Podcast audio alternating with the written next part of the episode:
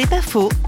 Avec le psychanalyste Gérard Bonnet, parlons d'éducation, de sexualité et de morale.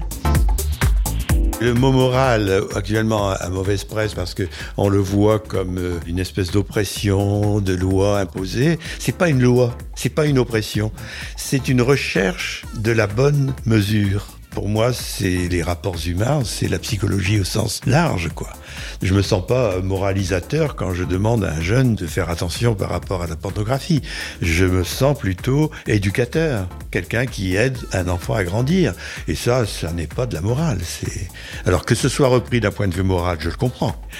Nous, en tant qu'analystes et en tant qu'éducateurs, c'est plutôt d'aider à grandir en gardant son autonomie, sa richesse et en trouvant comment la développer le mieux possible. C'est pas faux, vous a été proposé par Radio Réveil.